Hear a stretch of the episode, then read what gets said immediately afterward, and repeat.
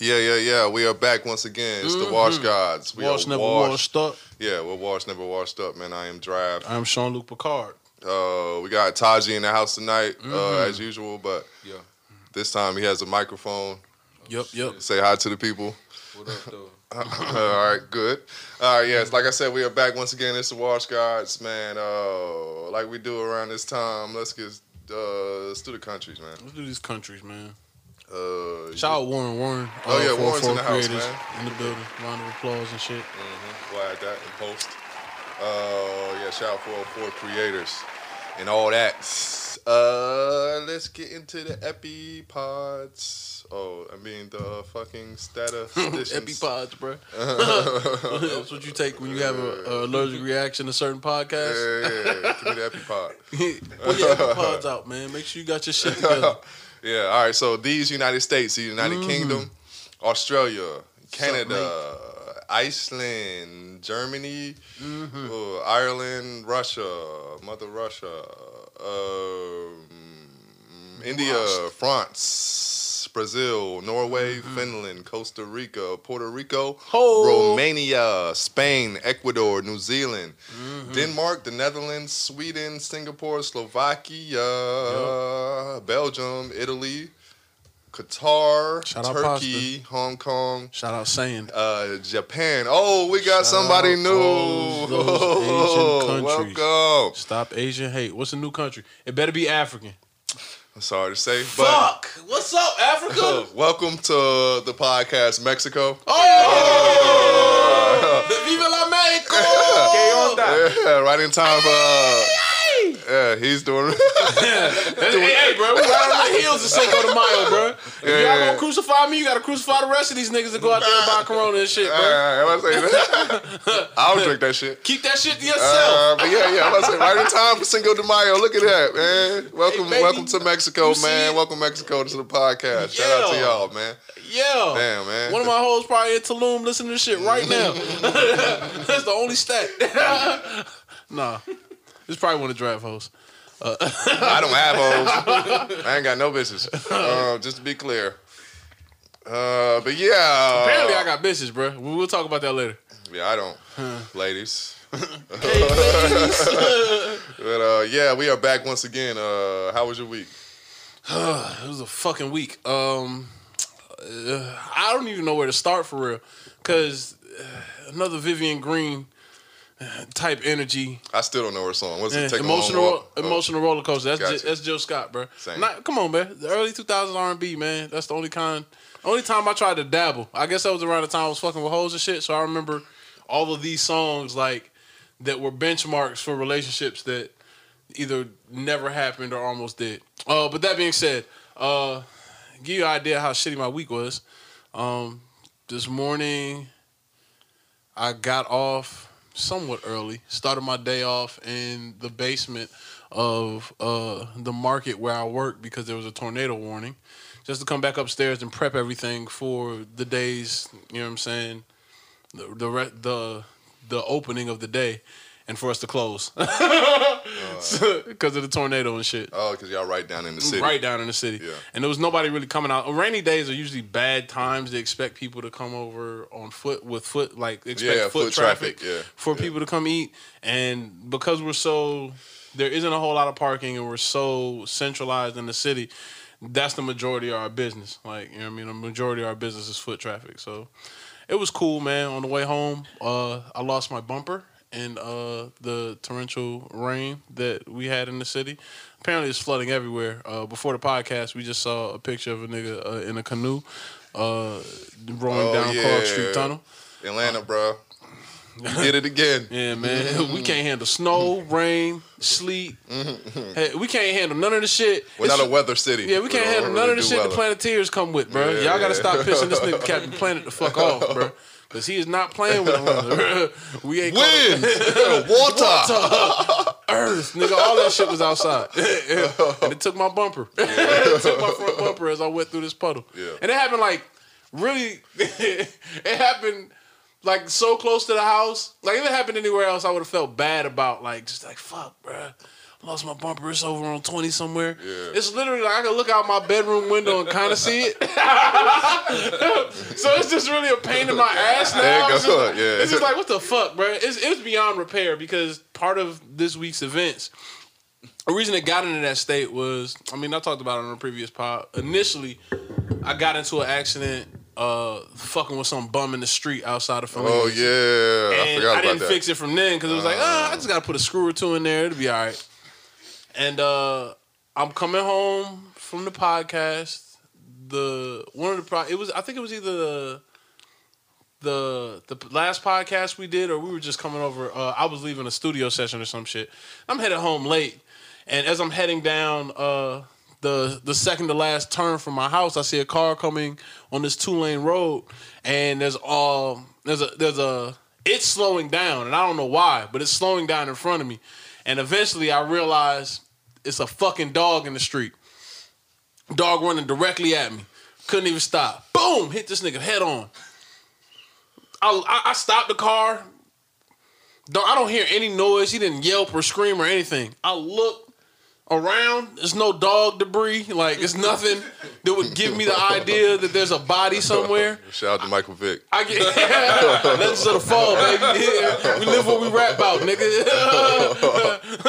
You sweet, you a lick, dog.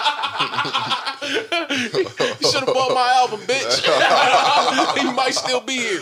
I think he's still here, though. I don't know what the fuck happened, but he definitely took my bumper out. All dogs go to heaven, man. Hey, man. R.I.P. DMX. Yeah. It's been a rough ride for a lot of us. Shout out Irv Gotti. We'll get into that later. We'll get to you next, Irv. You fucking up. Yeah. Not that you was doing... Anyway. Yeah. But, yeah, hit the dog...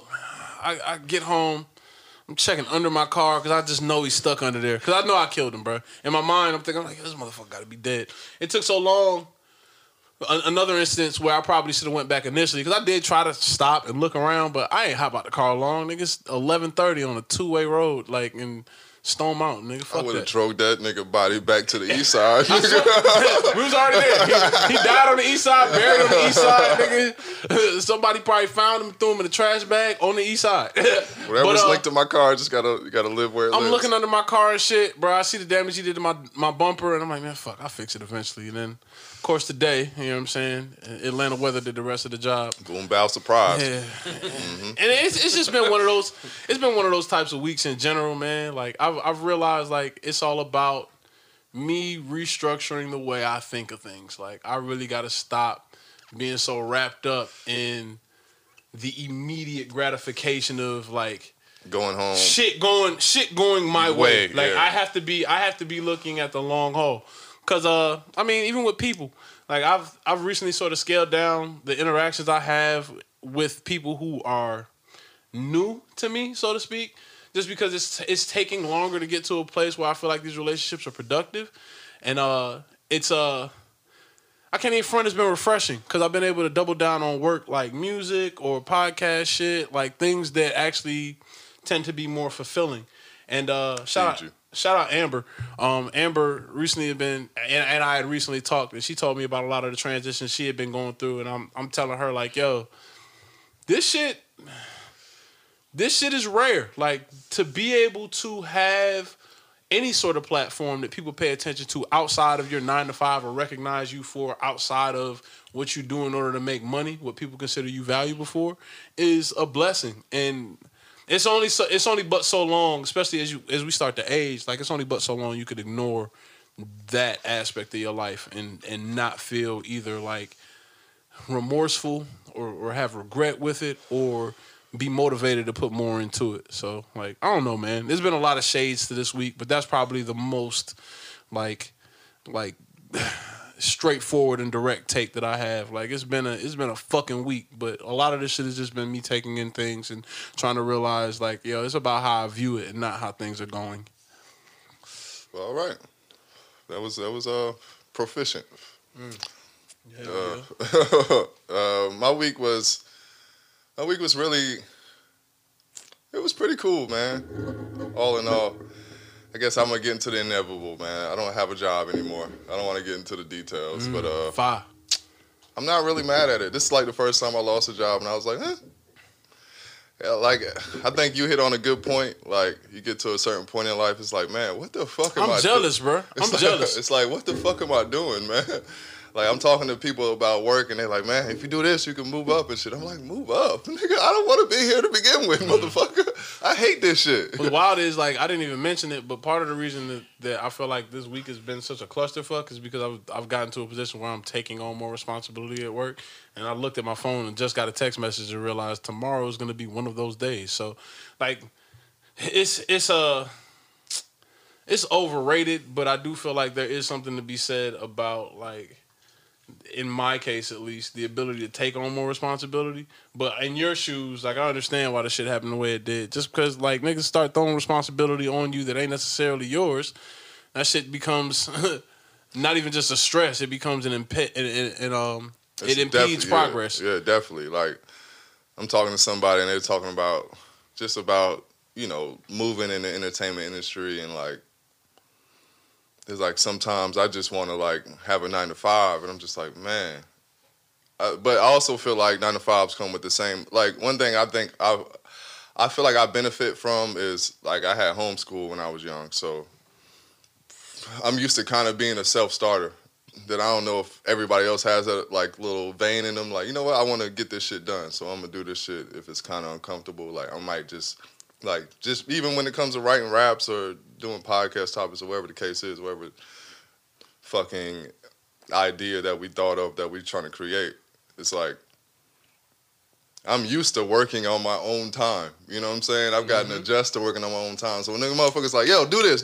Oh, nigga. Hold on now. Oh, who the fuck are you talking to? And understanding your rhythm does take a certain amount of space, because I felt like, we talked about it before, like, having off days and being productive is a skill. Like, that shit don't just happen by accident. You put forth effort, but it does give you a certain level of confidence when you're able to do it without provocation. Like, nobody pushing you.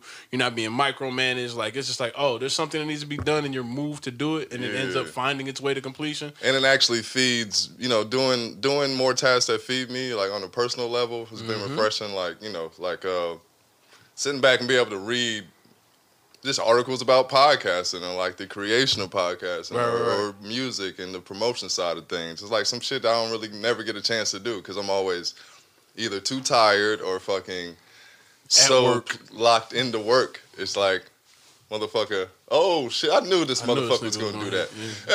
I said that. Don't sit on it. Yeah.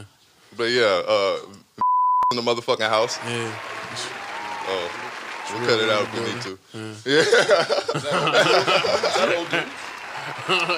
But yeah. Yeah, Heineken Zero in here. But yeah, man, I think, like, being able to focus on tasks that fucking feed you, it's like the first time I had off, I sat back, like I said, read over promotion shit about podcasts, music, relabeled all this podcast shit that I knew I should have been doing this whole time. But it's like, damn, bro, I never had the energy. And a lot of motherfuckers be like, bro, there's so many hours in the day. But it's like, how many quality hours do you have? How many are mine? Like, but how many quality hours? Like, it's not even about that. It's like, yeah, nigga, niggas could not get no sleep and do whatever the fuck you gotta get done. Yeah, it's not quality hours. You could give your... And that's what I mean by how many of those hours are mine, bro. Like, if I get an hour after I get off of work, that's not my hour, bro. Yeah, that's gray area. Yeah, my hour is after I recoup and, like, I come back and I decide to do something else with my energy and my time, or I go to fuck to sleep. Like, those are my hours. Like, when nobody can talk to me, I'm completely inaccessible to the world. I can focus on whatever it is I need to do. Yeah. Like, and I think for everybody else, they look at it like, oh, like, my work. And then as soon as I'm off, like, when I start watching TV or doing shit around my house, like, that's me. And it's like, no, that's not. Like, I think what you do for you is what you do exclusively for you in order to get you up out of that space where you got to do something for somebody else. Because I'm looking at people, like, around me and, like, how they let their career become their identity. And, like, the more I be around those people, it's like I get scared. It's like, I'm like, yo, what? I could be this motherfucker in 5 to 10 years. Motherfucker, I could be sitting here telling a young nigga, like, bro, just shut the fuck up. All you gotta do is keep your head down. Be nice to these white people that pay you a little bit more money and shit. It's just like, man, I don't want that to be my life. So, and that was my whole thing about saying earlier, like, me not knowing how to say, like, maybe I'm just good where I'm at, because in any space where there's an opportunity to do more, like my sense of guilt like has me pushing to do like to fill the void. You know what I'm saying? And I think in certain situations, like I done bit off more than I could chew, which is just part of my personality. I've come to accept it. But I bit off more than I could chew at a point in time when I could be doing more for myself, or I could be doing more in another aspect of my own personal edification. Instead, I'm using that energy for somebody else. Case in point, like the person that I'm supposed to be training with in order to get down like all the ins and outs of like the front end and the back end of the restaurant ain't gonna be there today. We had a tornado warning today, and we did a whole bunch of prepping, which on my end is cool because I don't have anything to do. But now it's just like, yo, all the other pieces that I would have had help figuring out today ain't gonna be there tomorrow, and I just gotta go into it like, you know what I'm saying, like I know what's up. And especially like the position I was in, like being in somewhat of a leadership position, it's like, as you just mentioned, like when everybody else don't show up, nigga, I still gotta show up, and I gotta show up and do double. And it's fucked up, but every job that I've had since, nigga, I worked this job before. And it was the case. Like, it was like that at the other company that we both worked for. Like, somebody don't show up, we responsible. And one thing I learned from that company, I was smart enough not to learn shit. Everybody be like, yo, you want to train about this? We're like, nah, I'm good. They be like, you sure you don't want? I'm like, nah, I'm good. Yeah, because they can't hold you accountable. Nope. Everybody's fucked up. Yep. Except for you, because you don't know. Yep. And that was my mistake at that job. Like, I was trying to achieve, and I think it may be, damn, this might be the writing on the wall. But at that job, I was slated to be next in line to get a management position. And I trained like I was already the manager, hoping that somebody would recognize the effort. And when I went to go ask for, essentially, we all know, I'm never looking for more responsibility. As a nigga, you never looking for more responsibility. At least this nigga ain't. I'm looking for more money. So when I went to go essentially ask for more money first, they was like, yo, it's a lot to do. You think you can do it? And I'm like, well, we already kind of doing it. Like, what you mean? But anytime a motherfucker asks you, can you do some shit? Nah, they never plan on giving you the money, man. Yeah. And truth be told, I don't mean to say it like that, but with a lot of this shit, the writing been on the wall. The person that's supposed to be training me is leaving because shit wasn't right for them. And shit wasn't right for a while. And it didn't matter how much they did.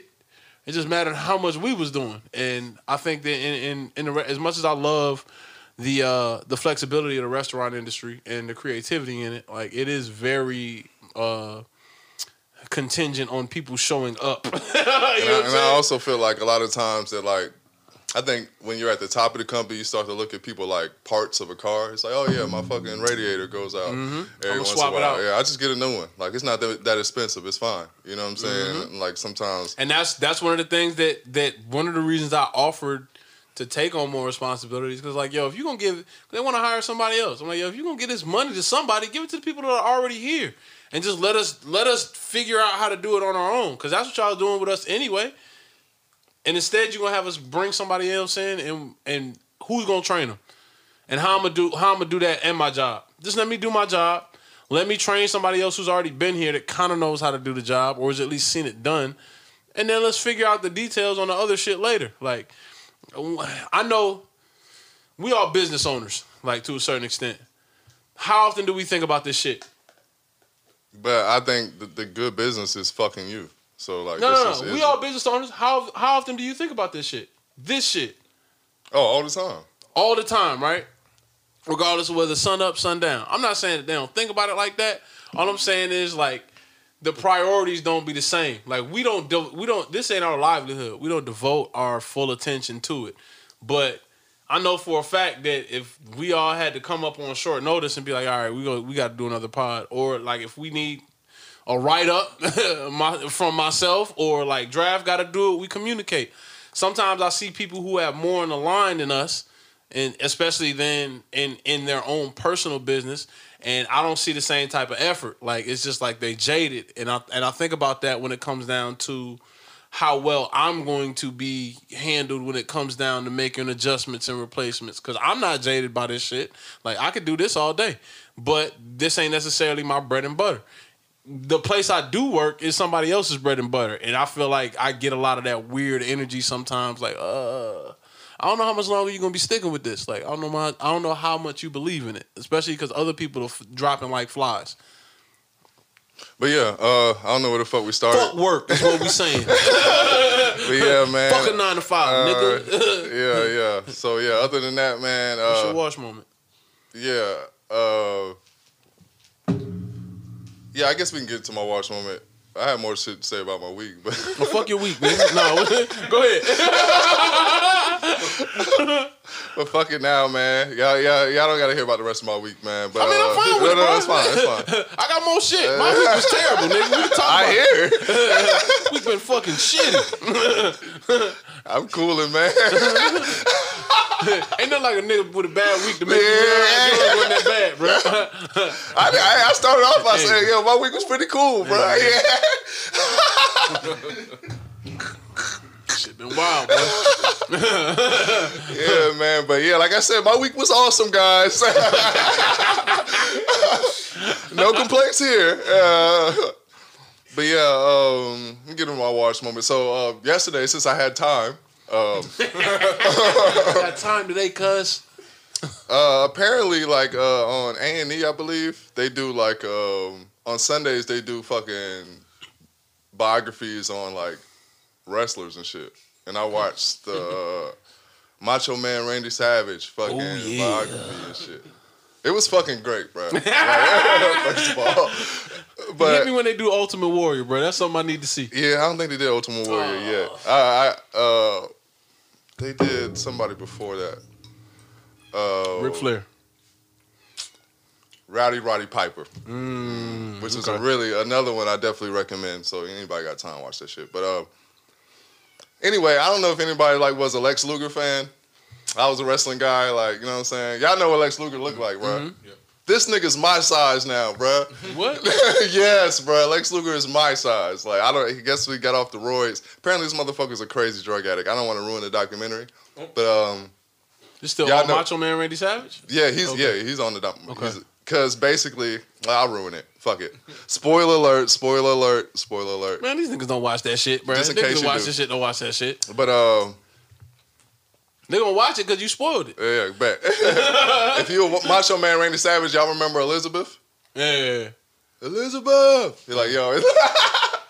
Like, you always had her by ringside and shit. Yep. Like, that was like his manager chick. Mm-hmm. Anyway, like.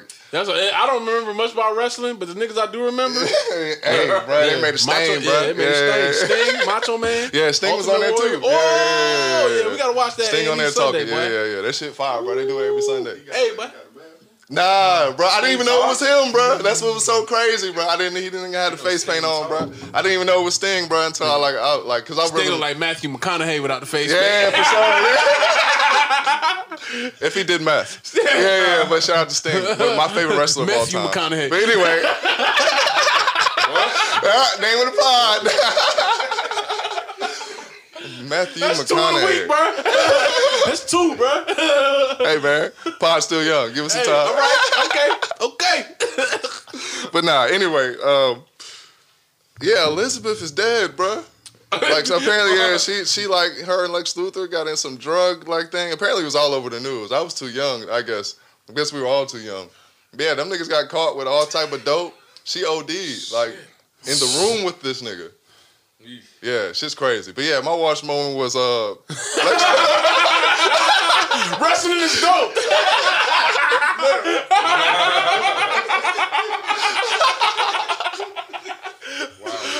But shout out to Andy for not pulling no punches, nigga. Yeah, my watch moment was like, yo, the roid era in wrestling was crazy. Niggas always talk about the roid era.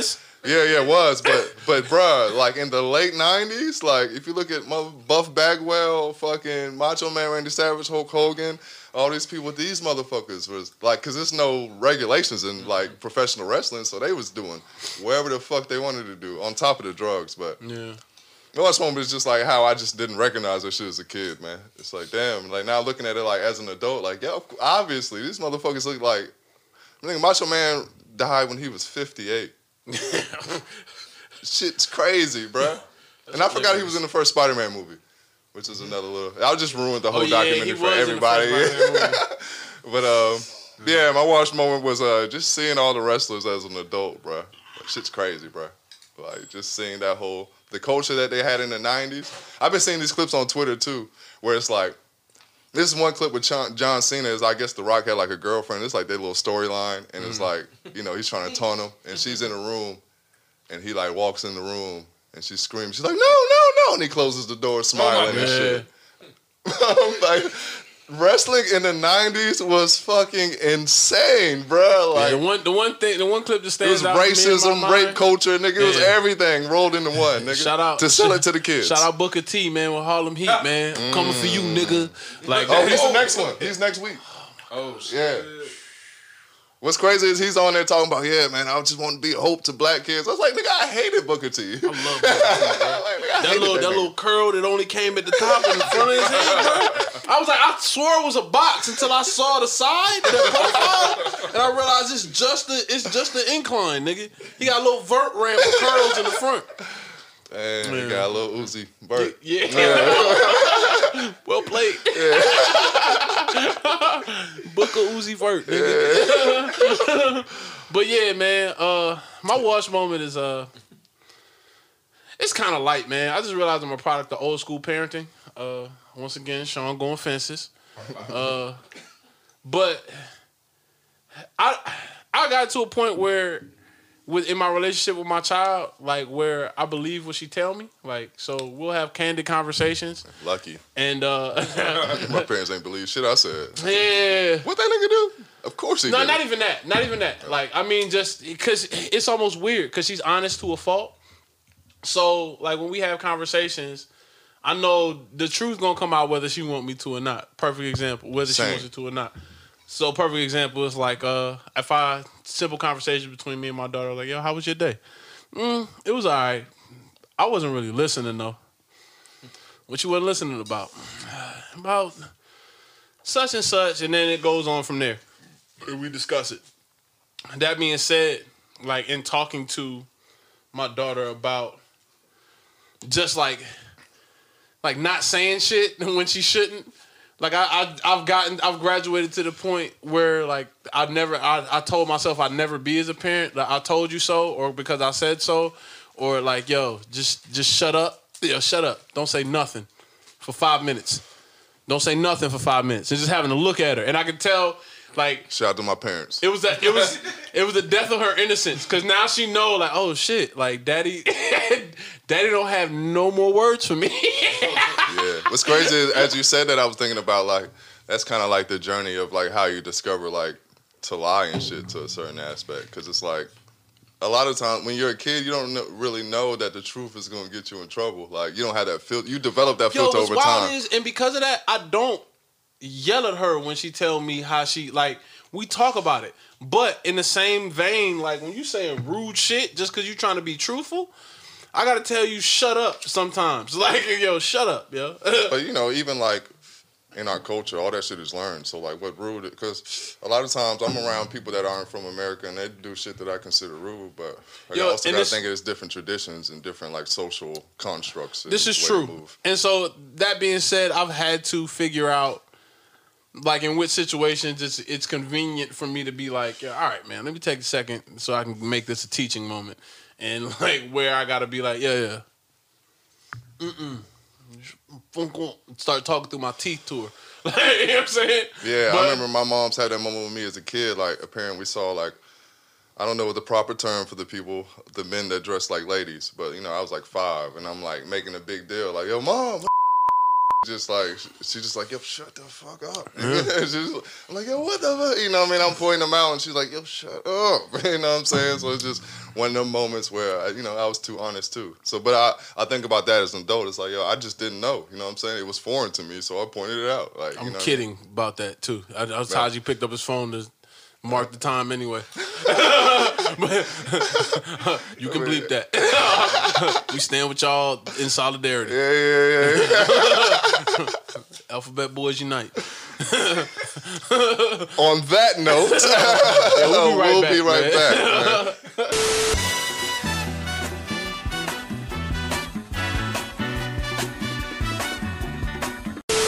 Guess who's BoJack? Yeah, man, we back once again. It's the Wash Guys. Fitting song. Our next topic. Yeah. Kanye's back in the news again. Yeah. Him and his brand Yeezus are in dispute with Walmart right now because they have similar logos. The ever-popular sneaker brand and apparel company Yeezus has a logo that sort of looks like an asterisk with dots that extend out from the center. Sort of like a sun. Mm-hmm. And Walmart's logo is pretty much the same thing. Less lines, all solid, no dots. Yeah. And if you've ever seen a Walmart logo, especially the newer Walmarts, shout out Panola Road. That happens to be my personal Walmart where I like to go and see what the strippers buy at 3 a.m. in the morning. Nigga, that Walmart was Club Walmart. Yeah, Farrington Road, Palmer, boy, Panola Road. That shit used to get, be lit, bro. Boy, you going there in the middle of the night, nigga. See a fight. Get all your snacks. You need get your dick sucked, nigga. Yeah. Haircut, nigga. Might find your new plug in that bitch, boy. Hey, oh man, the plug in there. Yeah. Nigga, I remember in that Walmart they was running around beating up customers. Oh yeah, like, remember that? They was running around beating up employees. Like Bloods was initiating. Remember y'all was at my crib that night. Because I remember. I was like, y'all gotta make sure my sister good. Cause they beating the shit out of Walmart employees right now because they got on blue. You so dumb, bro. I didn't say that. We gonna bleep that. Yep. Maybe, but still. Shout out to y'all. Yeah, I love and respect y'all. Yeah, shout out to all the black fraternities out there, man. Them niggas is dumb. Let me not say that, bro. Them niggas was dumb. Yeah, fuck Kappas. I ain't scared of them niggas. Fuck Kappas. Y'all niggas went to college, nigga. Fuck y'all niggas. Fuck Kappas. Run up on a nigga with no education. See what happens, nigga. I'ma show you. You call out a stick, nigga? This a stick. Crocodile Dundee voice. Yeah, exactly. Nigga. I was just about to say that. Yeah. But now, back to our topic at hand. I don't really have much to say about this shit, man. I mean, the tell us all this time as far as streetwear is concerned. With Ye, it's a little different just because as an established brand, you hope that there'll be a proper vetting process for logos like this. I mean, yeah. But biting, I think, let me not even say biting. Let me say reinterpretation is just part of the game. And at this point, it's almost like, yo, once you get to a certain level, just come up with your own ideas, man. They're going to love it because it's you. I don't know if it was an accident or if it was just something Ye approved or he designed it himself. But I know when I first saw this story, I was looking at the logos side by side. And honestly, I was like, I've never seen this Walmart logo in my life. I've been in Walmart a million times. Like, maybe I just didn't notice it and shit. But it's there, bro. It's Like once I saw it, I'm like, oh, yeah, it does exist. It's definitely a real thing. But I was like, I just never knew. So, like, maybe Ye is one of them people that's, I like, from what I know of Ye, he's so headstrong in a lot of his ideas. Like, maybe somebody was like, yo, but what? And he was like, nah, motherfucker, fuck nigga, that shit. Nigga, I'm me, nigga. And you see these dots? They got lines. Nigga, I'm Walmart. I'm Walmart now. You know what I'm saying? Like, I'm Sam Walton. I am Steve Jobs. I am Leonardo da Vinci. Exactly. Yeah, so I just think it's one of them, like, things. Like, really, it's like, nigga, Ye don't give a fuck. Nigga, it's Ye, nigga. He gives no fucks. Yeah. Like, one of the reasons why we love Ye is, like, he just doesn't, he don't have no filter on his shit. The one thing that I say is, like, I don't think it probably was anything that he pushed through. I think it was probably just something that came from a group of creatives or a think tank. It's because Ye ain't necessarily known for biting shit that directly. Like, let's think back. Like, stronger is an Akira interpretation. I mean, that's not biting. The whole video is from the scene in Akira. Like, the whole video. But also to that adage, so was Make Me Wanna Scream by Janet Jackson and Michael Jackson. That don't make it none less biting. I'm just saying like, neither one of those videos stand on their own as, like, interpretations, or I think both of those videos stand on their own as interpretations of. So what you're saying is, if you know the backstory, what you're saying is videos are supposed to be interpretations. I think when you look at Nas' Street Dreams, when you look at videos like Ashanti's, what's the other shit where she did it off Goodfellas? I can't remember the name of that shit, but all of she did the Grease joint here. Yeah, she did the Grease shit too. Yeah. They're all built off of other ideas. Some of the best videos are built off of other ideas that are something else. with clothing or art in general, it's just a, it's a lot harder to do the inspired by or based off interpretation of approach when it comes to creativity, because motherfuckers take that shit personally. Case in point, like, you know what I'm saying? Most of the shit we do, the niggas bite. Like, a lot of the times when you sit there, you see an artist's interpretation from, like, a brand of some sort, you know it comes from a place where this artist is paying attention to other types of design or other types of, like, inspiration that come from that same vein. So coming up with something similar is very inexcusable. But I don't know, man. This is one of those things I feel like it's a topic that's probably going to be discussed and, like, blown over by next week if it hasn't already been blown over. Because I heard about this shit last week, and I think we had so many other topics to touch on that were more pertinent at the time, and it just didn't make the cut. But I don't think this is anything that's going to stop Ye from putting out any of his shit as far as the line is concerned. I don't even see this being a focal point of the brand design in general. Like, I don't ever see that shit on any of the boxes. It just say Yeezus with the number on it, like the number of the shoe, or Yeezys with the number on it. I think that was his pitch for the whole Gap line that's about to happen, because I know he's about to do a whole lifestyle wear, everyday wear type working man's brand. Apparently, I know he signed a big deal with the Gap. Do the Gap block and just put West in it, bro. But yeah, I'm ready for the. I'm actually ready for the Kanye Gap collab. Same. So shout out to Ye. We can move on. Vanessa Nike, Bryant. Vanessa Williams. Yeah. I mean Vanessa Bryant. Pardon me. Four Rose there. Shout out to dropping the Eraser 1 soon, bro. Vanessa Williams got new shoe, nigga. But yeah, I saw like a lot of that shit a sneaker heel. I saw a lot of like blowback just because about how Nike was treating the brand, and apparently, I guess, you know, I don't follow Vanessa Bryant on like social media and shit, so I would never see her post. But apparently, she's been foreshadowing this shit for a while, like making cryptic type posts about, you know, Nike and their treatment of the Mamba empire. I do definitely think that we should treat this Mamba shit very special, man. Like. All right, so I guess we're going to have this real conversation. Have you seen the Mambacita line? Has anybody seen it yet? The what? So they just dropped a new line, I think it was a few days ago. I'm not going to date the pod too much, but a few days ago. A lot of the NBA players wore it. They were just hoodies that said Mambacita. It just clumped. It just... They did... They dropped a hoodie for the Gigi's 15th birthday. And I'll let you look at them. Give you a take in real time. Just keep talking, bro. But yeah, a lot of the Nets wore them. The Golden State Warriors wore them. A lot of their starting five wore them as they walked into the games. My only thing about... I'll give my take. So listen. This ain't it. It's cool. But this ain't it. Like, I understand doing it in memorial of Kobe and Gianni. The money should go to the family. It was her 15th birthday when they dropped the hoodies. It would. It's important that we understand the context of what this means. But this is just, I mean, I'm not mad at it, but it's not.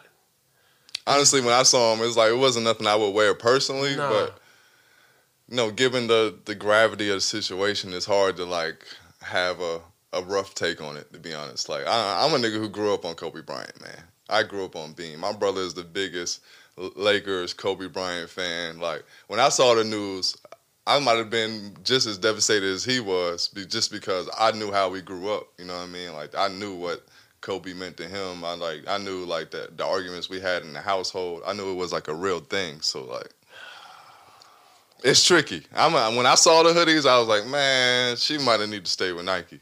Yeah, big time. Like, it's not. Yo, but this is one piece. Take these. If we judge Nike on one piece, then I'd be out of here too. I feel you, but. This is one piece from a person who's had the opportunity, if they were really into it. This is why this is tricky. If this was something that was really her passion, it would look different, I think. Like, cause it, like, but that doesn't mean she didn't hire the right people that actually that have the passion. Yeah. I'm not saying that she didn't. But if this was really her passion, she would know to hire better people to do apparel. Mm. And that being said, just because Nike don't want to give her the deal that she, just because Nike ain't doing what she would want them to do with their company name, doesn't mean that she can't go elsewhere and get it done properly. Like, last time I checked, Kobe Bryant did have another sneaker company deal before that. That's and they a good one. I just watched rights. The 30 for 30 with the cat that started all. I forget his name. Shoe Dog. Yeah, that Shoe Dog book. Yeah. Mm-hmm. There's a. They still have a patent on the Crazy Eights. But he signed Kobe in high school. And Adidas. The other Kobes, them ugly shits. Yeah. I think you could probably sit down, especially if Nike would realize that they were taking, especially away Adidas at this time. They actually got some know-how right now. They'd be taking, especially because Kanye's there. Like, you have all the creative design ideas that you want. There are things that could happen that could be so much better than this. I feel like this is just her trying to take the power away from Nike and putting out a subpar product. And I'm not saying that because I don't think Vanessa Bryant should get the money. I think just based on the fact that Nike and Kobe collaboration was such a, especially since he passed, this is such a big moment for the Kobe Bryant legacy. I don't think they're necessarily seizing the moment as, but then again, that might have been a contract thing. Like, it might have been going through this contractual thing. I think it's contractual. Weird. Yeah. But I do think that I was looking at how come Nike ain't really championing this nigga right now? This is the moment. You know what I mean? Yeah, and I think that might have been pressure from the family, probably not trying to make it look like they're profiting more off of him being gone than the family is. And that would make sense for them putting out a clothing brand in this fashion. Like, I know all the tricks of the trade with streetwear. And I think that this just looks like a uninformed approach to what would be, in other instances, a great opportunity to make something that really mattered, not just to Kobe fans, but people who have an appreciation for sneaker culture in general, which is what I think Nike probably would have been trying to do if... You look at a lot of brands, like the way Reebok does, Allen Iverson, they treat this nigga like a god. Like, right. They're doing every part of his life a variation of the fucking questions. You know what I mean? Nigga, how many times have we gone to Magic and seen Iverson or, seen them redoing some shit for Iverson at some point that's so beyond, his career? Like this nigga's had, 3 resurgences. And for nothing. Just because somebody put out a crazy question. Nigga, what? The fucking the going fishing joint, the Chucks, the Bubba Chuck joints. Yeah. But yeah, anyway, man. Kobe could have that same shit. I just think this is just one of those things where it's almost like. But I do agree with your point. Ideally, she would go to a brand that's just a property dispute, just as reputable, and let them kind of mold the shape and the look of his brand, because you need professionals in charge of a brand that's so important, man. Because I hate to see Kobe just. Wash away. We've seen a lot of players. Especially knowing the type of nigga Kobe is, bro, he probably would look at this shit and be like, you know what I'm saying? He was a smart dude, so he definitely would have took care of his legacy properly, if he was alive. So. He was writing books and shit. He wasn't even worried about apparel. Yeah. That was probably just another check. I think when you... Yeah, we're not gonna have this conversation on the pod. I just don't think it's a good look. I'm not necessarily mad at the idea. Yeah, I agree with you. I don't think it's the best control of their name because they should. I agree with that, but I don't think. I don't love the hoodie. It's called Mamba Cedar, bro, and. But give it some time. Like I said, we can't judge her on one piece. So, every other brand, there are pieces I don't fuck with. You know what I'm saying? Wasn't there? Not one jumper. All right, man. So shout out to Irv Gotti, man. Irv Gotti. Not a one. Irv Gotti apparently chose to speak out of turn. I'm not in charge of DMX's estate, but as far as all the stories that I heard about DMX, none of the details of his death has been leaked. Mm-hmm. But Irv Gotti got on a radio show apparently and talked about how he said DMX had a mixture of fentanyl and crack. You know what I mean? R.I.P. DMX, first of all. But I definitely think it was kind of foul, bro. We all knew, DMX's issues throughout his life. So it's no need to be yo, he did this. What was to be gained out of that? I'm not even a DMX fan. You know what I'm saying? I wasn't on... Shit, nigga, we have a podcast. You don't see me on here making jokes about crack and doing what, even like giving the details about it. Cause like, I mean, like the nigga been through enough, man. You know what I mean? Like me personally, like he's somebody I feel like you could literally see this motherfucker in pain. Like every time you see this nigga, he motherfucker looks hurt. Like he look like he just had a hard conversation with either himself or somebody else. Yeah, like he seems like he's constantly having them conversations. You know what I mean? All right. And when he passed, they did a Drink Champs tribute episode for him, and like it did like cuts from all his interviews. I'm looking at them shits now, like crazy, bro. So he prophesied. Like, he kind of was talking about it all. But just looking at his body language, it's like, yo, this motherfucker was, like, the second one wasn't too bad, but the first one was wild, bro. Nigga was sweating crazy, like, you know what I'm saying? I don't want to go into the details because I don't want to be Irv Gotti, but I definitely think it was, you know, wasn't the best idea to speak on that. Like, especially if you get to a point where it's so hard to deal with grown adults who don't know how to do this shit, but like, when you don't really have a reason to say some shit, you shouldn't say shit. Like, especially when people are gone. Like, you can't have a conversation with the person you're talking about directly. Man, don't say shit, bro. Like, you just gotta keep all the information you know to yourself. Yeah, I remember, let alone like amongst your friends, amongst your peers, let alone among people who like the outside world in an interview. Yeah, that just seemed kind of like common sense. Yeah, and I mean, truth be told, like rap is a real transparent environment. Like, even though he said that, like I feel like. If you a rap fan, bruh, you already Gotti, you know what's up, bruh. Ain't need Irv to be Gotti, I can't say this nigga name.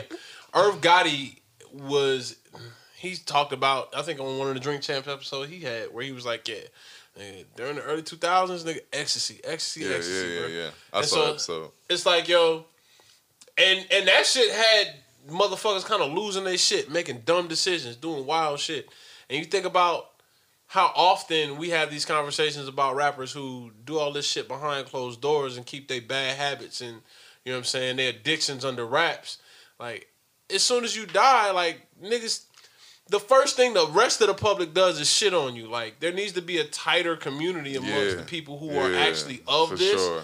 Yeah. Even if we're transparent, you shouldn't carry it on like that. I think we talked about it on the last podcast about how all these niggas was looking the clout chase and be on the program and do all this extra shit for Swiss DMX Beats. Funeral. Swiss Beats talking about that. And Swiss Beats had to check niggas like, yo, I make sure y'all got y'all shit in order when you die, because you don't want to have people fighting over the things you worked so hard in life to possess and give to other people and have them throw it to shit when you die. Yeah. And I think about that shit with your reputation as well. Like, you don't want to have to work so hard in order to get your name to a certain place to just die and the nigga say like, oh, this nigga was smoking, you know what I'm saying? Like, yeah, but ideally, you know what I'm saying, like people have enough like respect for you to like let you have your flaws, like not like, you know, like be the sensation on the radio interview just for, cause like for what? Like I don't even know what it's for. Like maybe he just like one thing I you know, I don't know Irv, and shout out to Irv. From that, I do feel like he's a bit of like a blabbermouth type nigga. Bitter, bro. I think he might be bitter because he, out of all the people from that era, he just be saying too much. Even though, the like, moguls from that era, like they kind of fall most. Back. Yeah, like, but he want to be the most flamboyant, and I'm not saying that because I don't fuck with.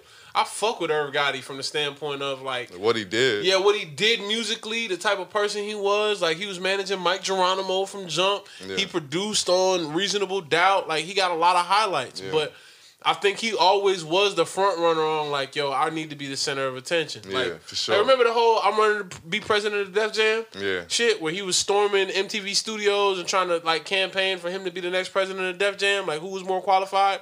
I think they just turned around and gave it to Jay.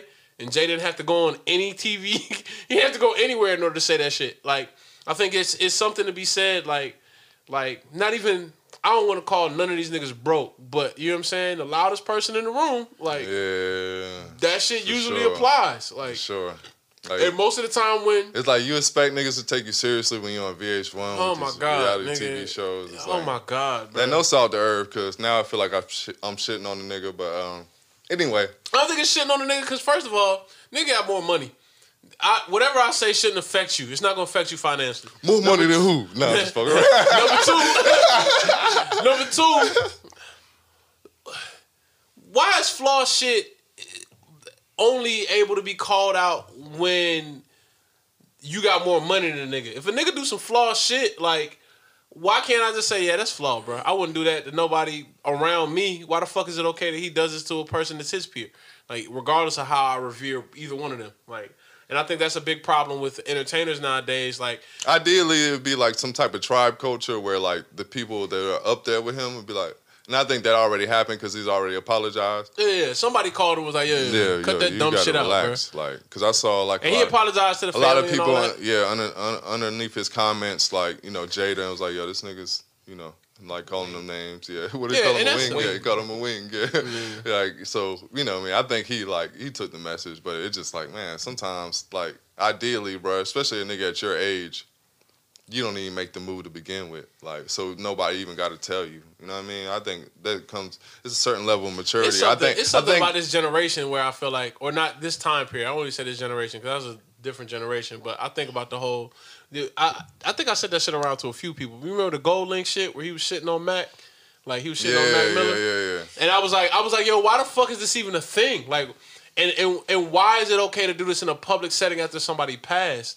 Yeah, why choose this time? Like, you could have checked that nigga when he was alive, bro, if he was really about that shit. I think it's something with this era and time we in where it's just more comfortable to speak loosely about the dead. And I don't know, man. Chasing. Yeah, I don't know where it comes from. I don't know why we do it. I don't know why it's just as acceptable. Obviously, it wasn't acceptable in this way. Even though what we do is wrong. I don't know why it's as acceptable as it is today, but that shit got to stop, man. Don't let nobody speak on my name after I'm gone, man. Don't let nobody speak on my name in good or bad, like, if they don't know me. As Swiss said, like, nigga, if you wasn't here then don't be here now. Mm-hmm. You know what I mean? So it is what it is. But we can make this quick. Wakanda Forever, man. Yeah. And that's not even a play on anything. That's actually the title of the next Black Panther movie. I'm very trepidatious about this shit, to be honest. Callbacks. Yeah. Very apprehensive. I got a little thing. I kind of feel like they might have some footage of Chadwick already, and they're gonna like splice that in whatever like next storyline they're gonna do. Carrie Fisher. R.I.P. Chadwick Boseman. They gonna put Carrie Fisher in? Yeah, the Carrie Fisher him. Yeah.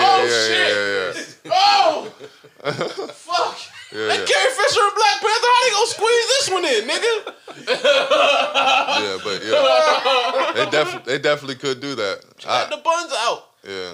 Yo, I'm not surprised that something like that don't exist in somebody's contract. If you sign with Marvel for so many years, they have like post-mortem. Okay, so dead likeness or something. I'm gonna try to make this quick, but like there's an episode of BoJack where like he runs off and like before he leaves, he's like, what are you doing? He's like, we're gonna scan your face. He's like, that way, like if you default on your contract, we can finish the movie without you. And he gets back and they do the whole movie without him, and it's a big success, and whatever the case is, but like like Fred Astaire and the Dirt Devil. Exactly. Yep. Yeah. So super washed. Wash. Yeah. But nigga, remember that Dirt Devil coming down them stairs? Nigga, that was box TV era. Nigga, what the fuck?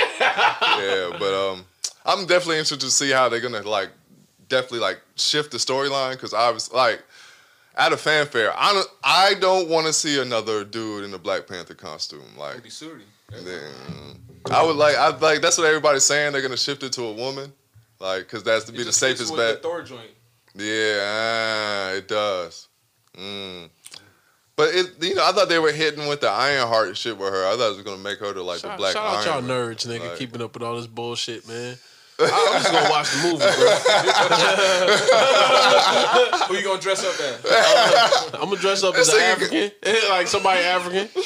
Just like all you other dumb niggas did for the first Black Panther, dressing up like real Africans to go see a fictional African movie, nigga. You I got the dashiki just for that night. Yeah, hell yeah! I had the hat, nigga, the kufi.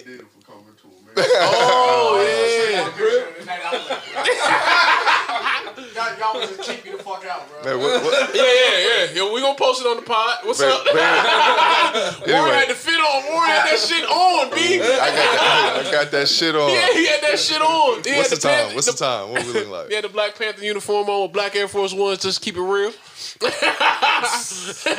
Mask and all. So yeah, man. Now that you mention it, bro, you do got a Killmonger, bro. Yeah, he got low key Killmonger. I'm not even gonna tell you the whole story. Bro. All right, no, bro. What's next spot? Anyway. So shout out to Khalid.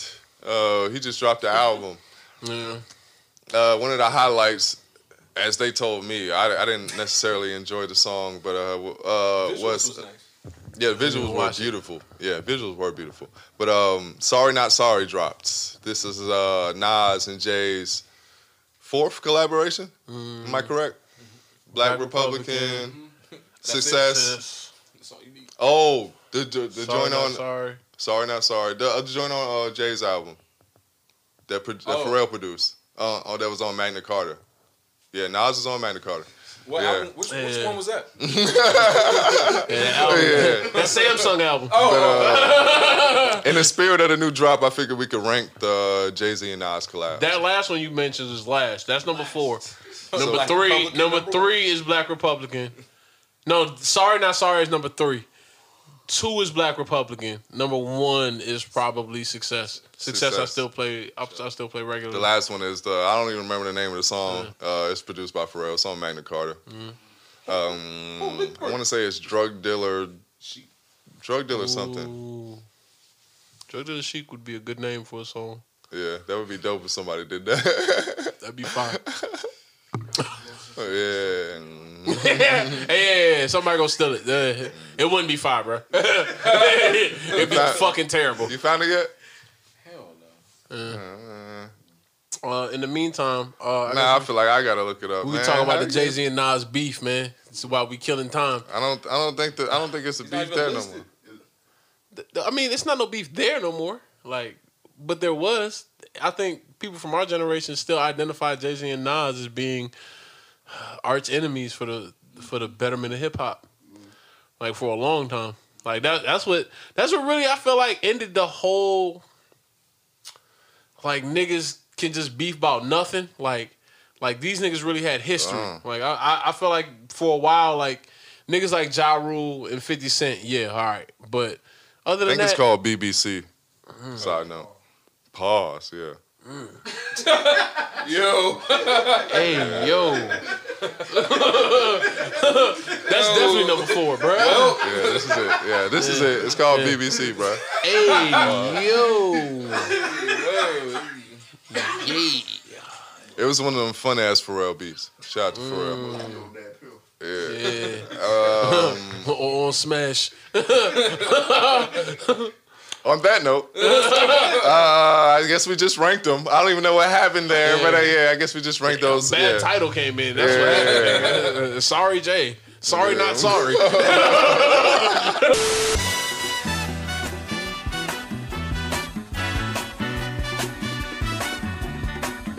Yeah, we are back once again. It's the Wash Guys. We are never washed up. But Wash never washed up. We are back. Yeah, those things. But yeah, we're going to get into what we've been watching and what we've been listening to. For me, I've been watching... I finally finished Captain Falcon and the Winter Soldier. What the fuck? Falcon and Winter Soldier? What that shit's called? Ugh. I hated it, bro. It wasn't good, bro. It was why a suit all white? Yeah, it was fine.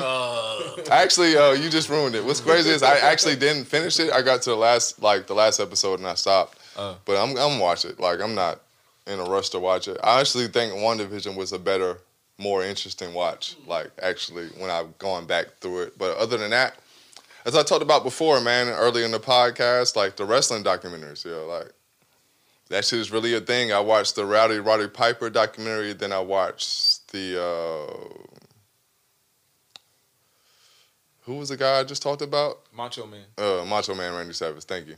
Yeah, I watched the Macho Man Randy Savage joint because they played them back to back. Because basically they do like how most like televisions do. Like they play the prior episode before they premiere the new episode. So like they play the prior episode. So I watched the Roddy Piper joint. That shit was very interesting, man.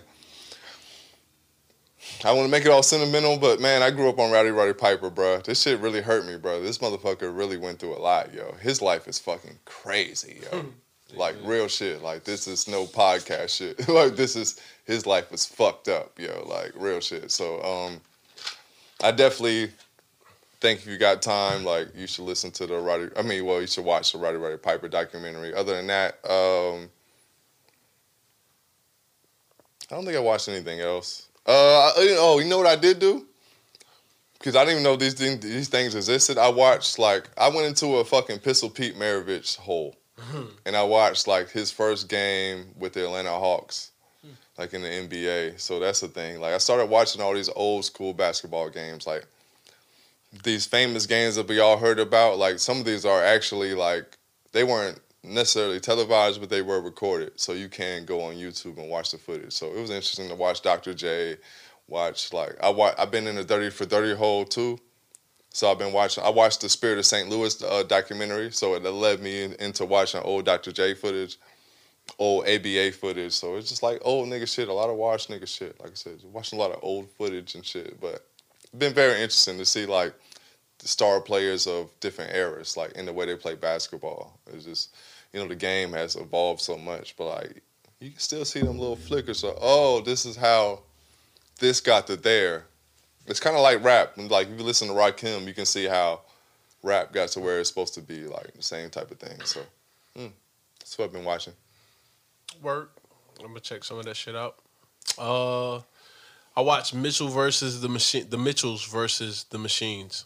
It's a Netflix movie. It's animated. It's a kids movie, but it's one of those kids movies done right. There's a lot of little nuances to a lot of like good pop culture references. I want to say there's a Kill Bill reference in that shit. There's a what's the other reference? I want to say Blues Brothers or something else, but that would be a good movie for me to watch again, just because it's a lot of little Easter eggs for adults and that shit. But it's pretty much one of the Netflix movies done right as far as writing. It's got Eric Andre in it. What's that dude? Danny McBride, the guy who played in Eastbound and Down. Maya Rudolph, somebody else. I can't remember their name. But yeah. What's up? What's happening, bro? No, nothing. Go on. Keep going. Keep going. Y'all finished. Talk about after the pod. We're talking about after the pod. Come on. Power through it, Cap. Power through it. All right. Yeah, but Mrs. Western Machines is really dope.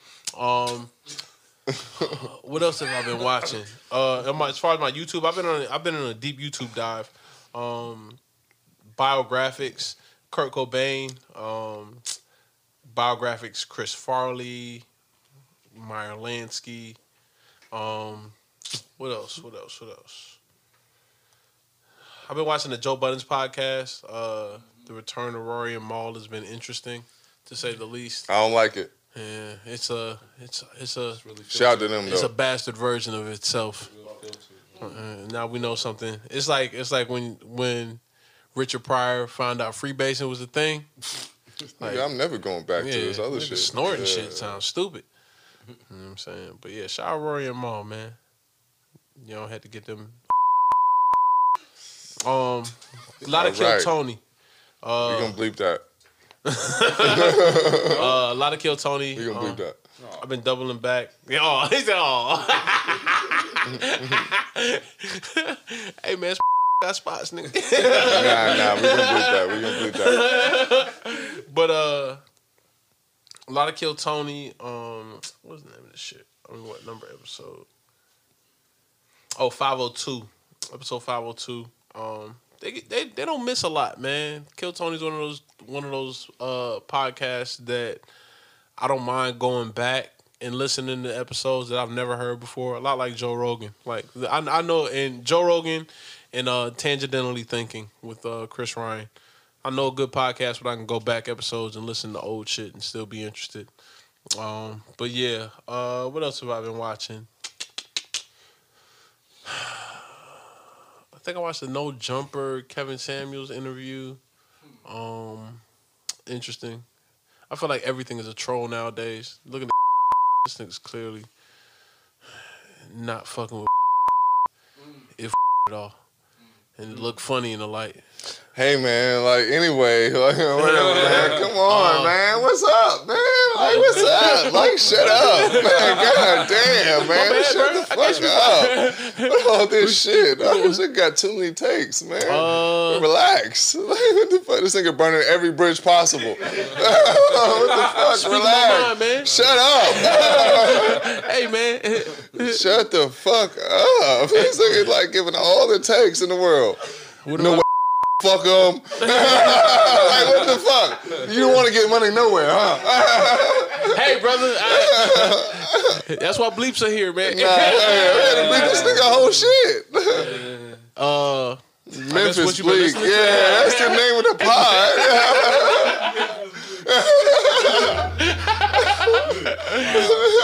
This nigga just going on these long tangents about random niggas that don't need to be shitted on, like. But this is I don't know what to say now. Now I'm done. What? It's cool. Come on, come on. I don't have anything else I've been watching. Get it? Nope. It's cool. Let's jump it. Go ahead. Does it have on a T-shirt? Go ahead. Come on. Man. What I've been listening to? I'm mad. Come on. I'm mad nobody told me about Jungle. I've been listening to Jungle a lot. What was the name? Heavy California. Bravehearts? Nah. Heavy California and Casio are the only two songs I've heard. Like, I don't know what they look like. I haven't listened to anything on I find this shit on but I feel like they made something that's probably I've heard that's really popular. A lot of bleeps. God damn. We'll have a conversation. It's going to be a meeting after the podcast. What else have I been listening to? Duncan Trussell's podcast. The last few episodes that I fucked with were the Joe Wong episode, episode 432, Open Mic Eagle, 431. I just been going back through old podcasts that I've missed over a series of time. Wash Gods. I went back and started listening to some of our old shit. Some of the earlier episodes, I haven't got all of them mostly been on YouTube, but we kind of got some hits, man. I was impressed to have a catalog of shit is impressive. That's pretty much it, man. All right, I'm gonna get into what I've been listening to. I ain't really listened to much. As far on the music side, shout out to Talib Kweli. Like, I'm not a big Talib Kweli fan, but Eardrum I think is a really dope album. Shout out to Michael Evil Eye. I think I mentioned Nav Taking Chances on the last podcast. Shout out to him. Shout out to Trick Trick, No Fly Zone. I don't know if I mentioned it on the last podcast or not, but shout out to Trick Trick. Other than that, on the podcast front,